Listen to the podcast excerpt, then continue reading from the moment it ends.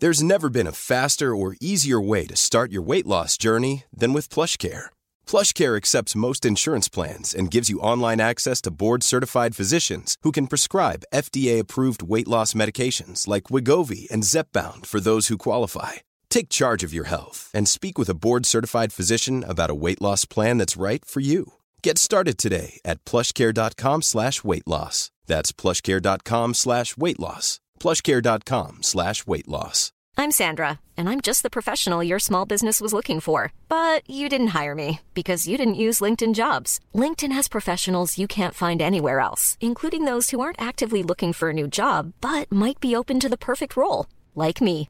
In a given month, over 70% of LinkedIn users don't visit other leading job sites. So if you're not looking on LinkedIn, you'll miss out on great candidates like Sandra. Start hiring professionals like a professional. Post your free job on linkedin.com slash spoken today. Ryan Reynolds here from Mint Mobile. With the price of just about everything going up during inflation, we thought we'd bring our prices down. So to help us, we brought in a reverse auctioneer, which is apparently a thing. Mint Mobile unlimited premium wireless. Ready to get 30, 30, bit to get 30, bit to get 20, 20, 20, bit to get 20, 20, bit to get 15, 15, 15, 15 just 15 bucks a month. So, Give it a try at mintmobile.com slash switch. $45 upfront for three months plus taxes and fees. Promo for new customers for limited time. Unlimited more than 40 gigabytes per month. Slows. Full terms at mintmobile.com. Join us for a journey as we go back to the great civilizations of the past. Who were the people? What were they like? How did they begin? And how did they end? Let's find out on episode 77, 7500 BC.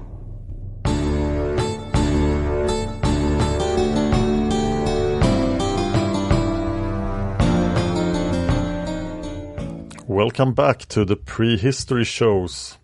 At the end of the last episode, we reached the year 7600 BC. We learned of many things. Uh, for example, the Howick house, uh, the earliest evidence of Stone Age dwelling in Northumberland of England. This script is written by Shane Sowersby. Thank you, Shane, and it's read by me, Dan Horning, the fan of history. Today, we shall focus on the second half of the 8th millennium BC. And the first thing we're going to talk about is Catalhöyük, 7500 to 5700 BC. Catalhöyük was a very large Neolithic and Chalcolithic settlement in southern Anatolia, dating from approximately 7500 BC. It was perhaps the largest and most sophisticated Neolithic site yet uncovered. It is considered to be a major turning point in the development of civilization from nomadic life towards permanent communities that eventually developed farming. It also contains the finest examples of Neolithic art and religious symbolism. Discovered in 1958, the site was brought to worldwide attention by British archaeologist James Mellaart between 1961 and 1965. Excavations revealed this section of Anatolia as a center of advanced culture in the Neolithic period. It rapidly drew international attention due to the large size and dense occupation of the settlement, as well as the spectacular wall paintings and other art uncovered inside the houses.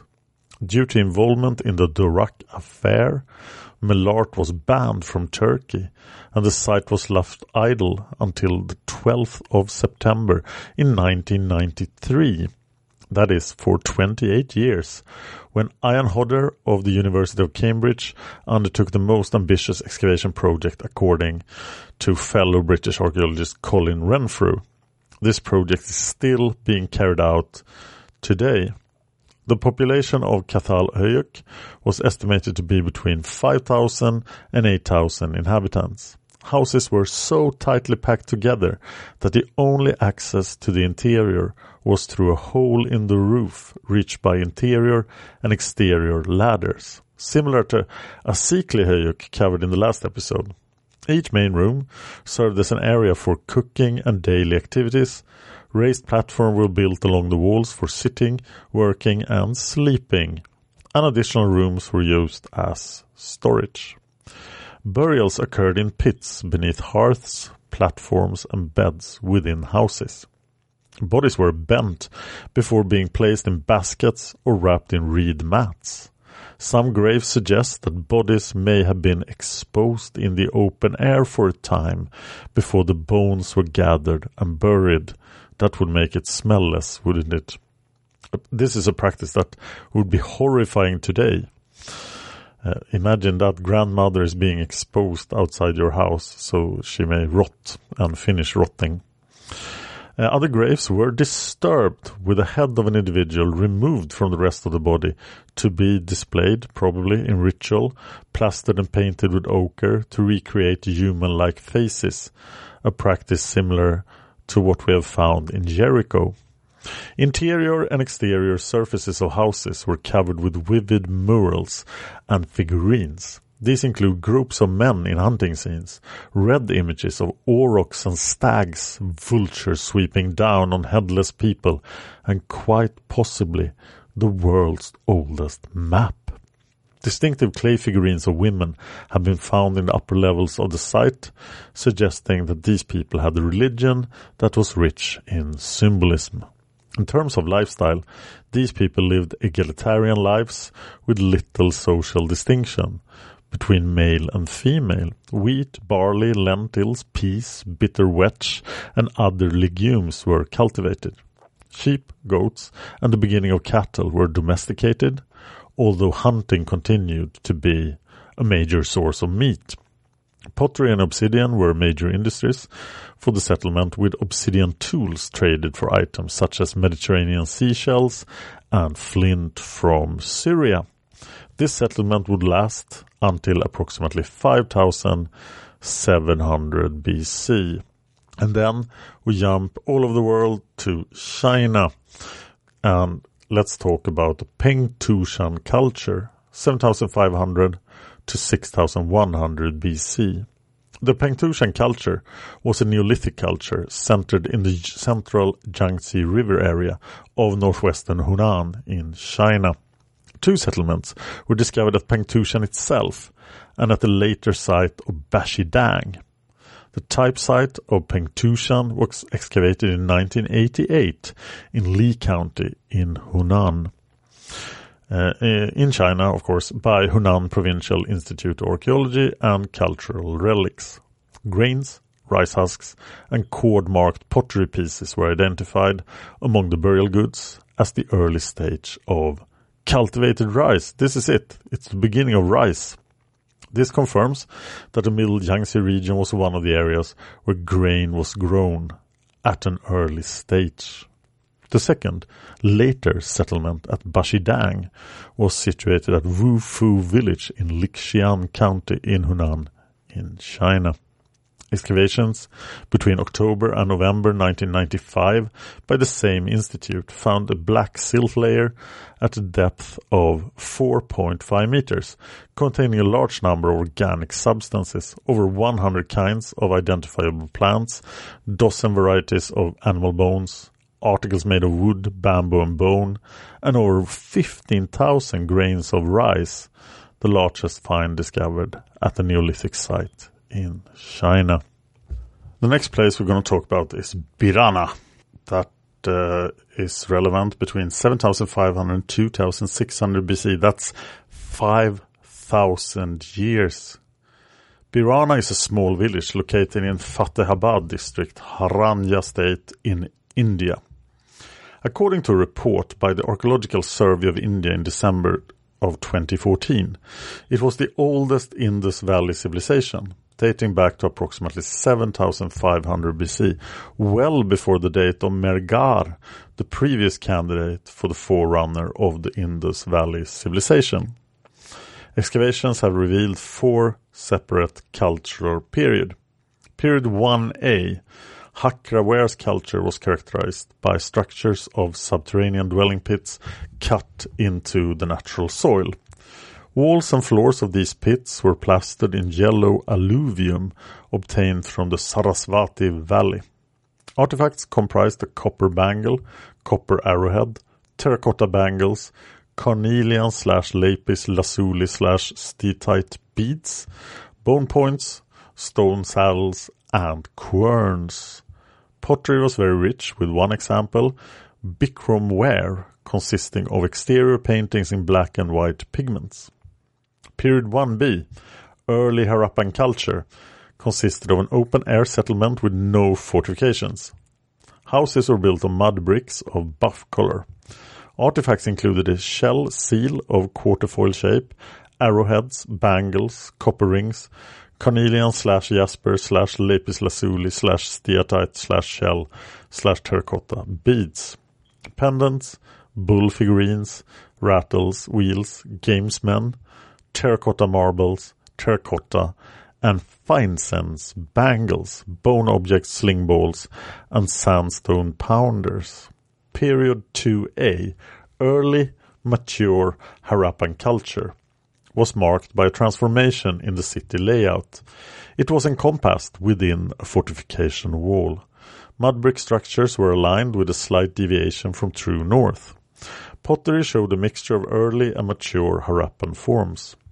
Artifacts included semi-precious stone beads, copper, shell, terracotta, faience bangles, fish hooks, chisels, copper arrowheads, terracotta figurines, and various miscellaneous artifacts.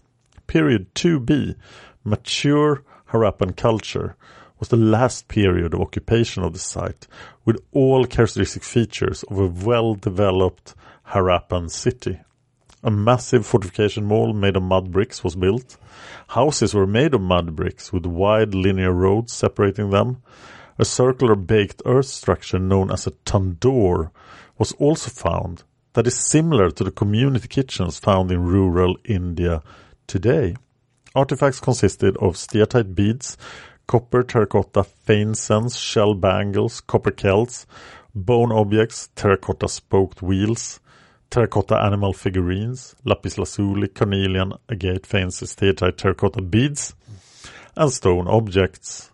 The main find, though, was a replica of the famous dancing girl of Mohenjo-Daro, engraved on a potsherd in the form of a graffiti. This potsherd was discovered by the ASI between 2004 and 2005. Mr. Rao of the ASI called it, I quote, the only one of its kind because no parallel to the dancing girl in bronze or any other medium was known until the latest find. Mr. Rao also called the engraving, quote, a highly stylized figure whose torso resembles that of an hourglass or two triangles meeting at their apex. End quote. Up on the horizontal shoulder line, a partly damaged round head was visible. Oblique strokes on the right upper arm are suggestive of the presence of armlets. Lower portion of the body is missing due to damage on the sherd. Clothing is indicated by horizontal hatchings on the chest and abdomen, with vertical hatchings on the thighs. These deities, or dancing girls, may represent water nymphs associated with water rites once widespread in the Indus Valley. And there will be more on the Indus Valley, in the Indus Valley civilization in episodes to come. The next place we're going to talk about is Çayönü. That is 7200 6600 BC. Çayönü is a Neolithic settlement situated in Diyarbakir in southeastern Turkey dated to between 7200 and 6600 BC. The first excavation was carried out between 1964 and 1978 by Robert John Braidwood, with the second excavation conducted between 1985 and 1991. The settlement covers the pre-pottery Neolithic A, pre-pottery Neolithic B, and pottery Neolithic periods. It consists of a 200 meter diameter mound containing several occupation levels of over 600 years of human activity. Houses were built of adjoining mud brick walls with entrances through the roof. Sheep and goats were domesticated, and in later years this became possibly the earliest place where the pig was first domesticated. However, like at other sites in Turkey, hunting continued to be practiced with aurochs and red deer on the menu. Additionally, regular cultivation of cereal also started near Çayönü, in which, according to the Max Planck Institute for Plant Breeding Research in Cologne, the wild ancestor of 68 contemporary types of cereal can still be found in the close vicinity of the site. Grapes, figs, ryegrass, emmer and einkorn wheat were cultivated during the period of occupation. This was also the site where the earliest known piece of cloth has been found. This piece of textile was a line fabric 9,000 years old that had been woven from locally grown flax.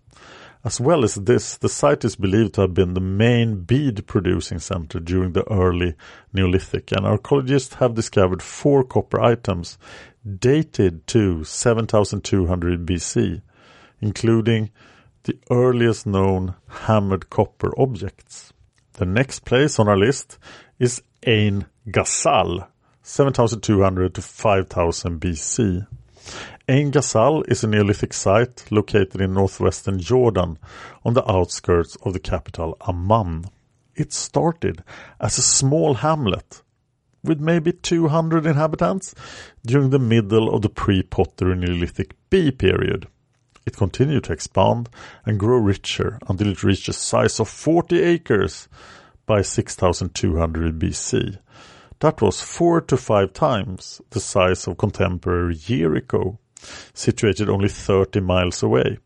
Therefore, this place, Ein Ghazal, ranks as one of the largest prehistoric settlements in the Neolithic Near East.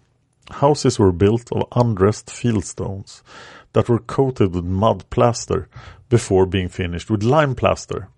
Floors were made of a fine layer of lime plaster applied over lime and gravel base.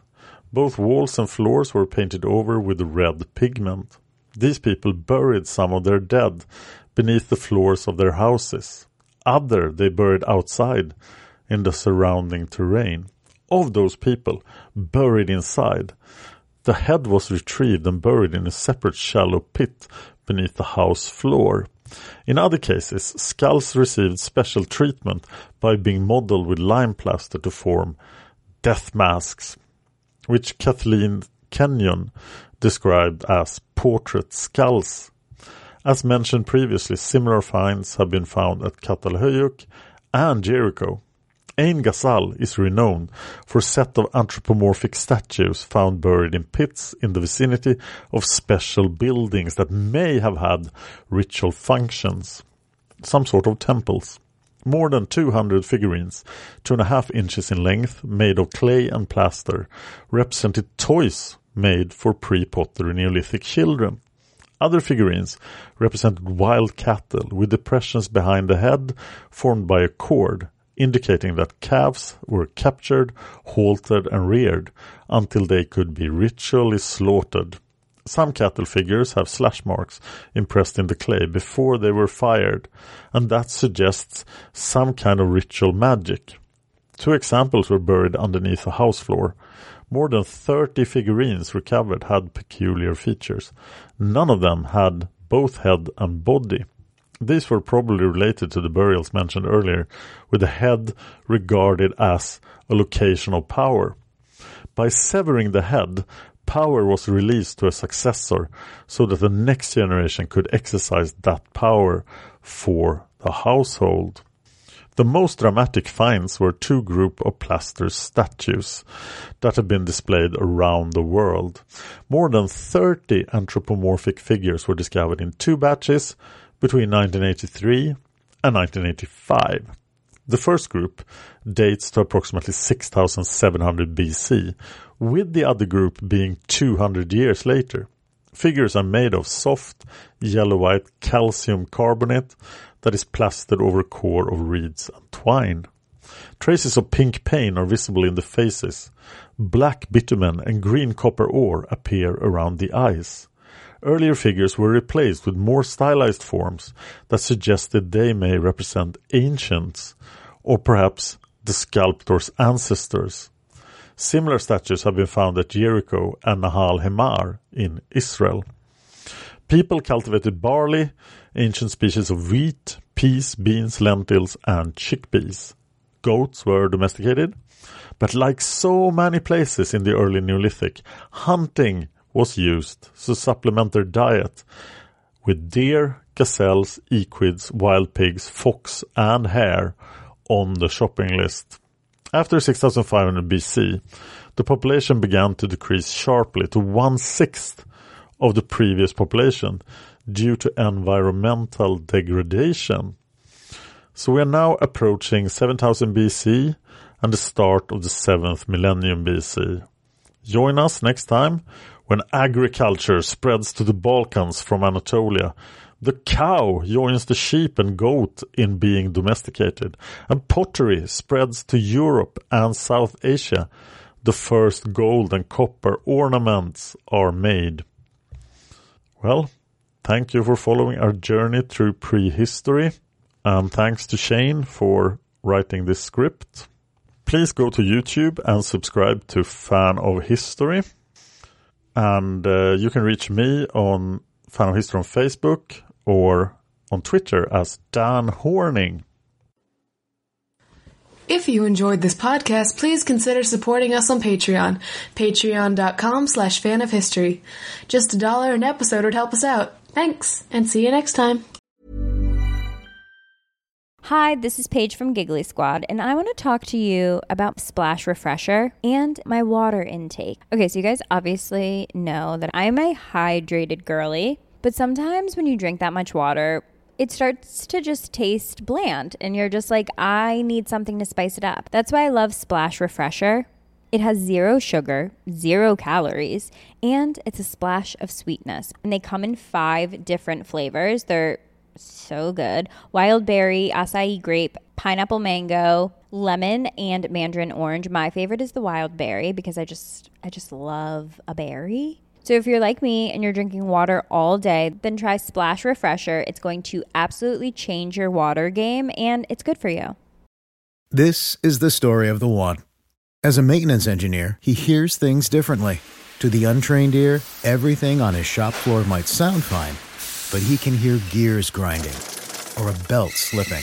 So he steps in to fix the problem at hand before it gets out of hand. And he knows Grainger's got the right product he needs to get the job done, which is music to his ears. Call, clickgranger.com, or just stop by. Grainger, for the ones who get it done. ACAST powers the world's best podcasts. Here's a show that we recommend.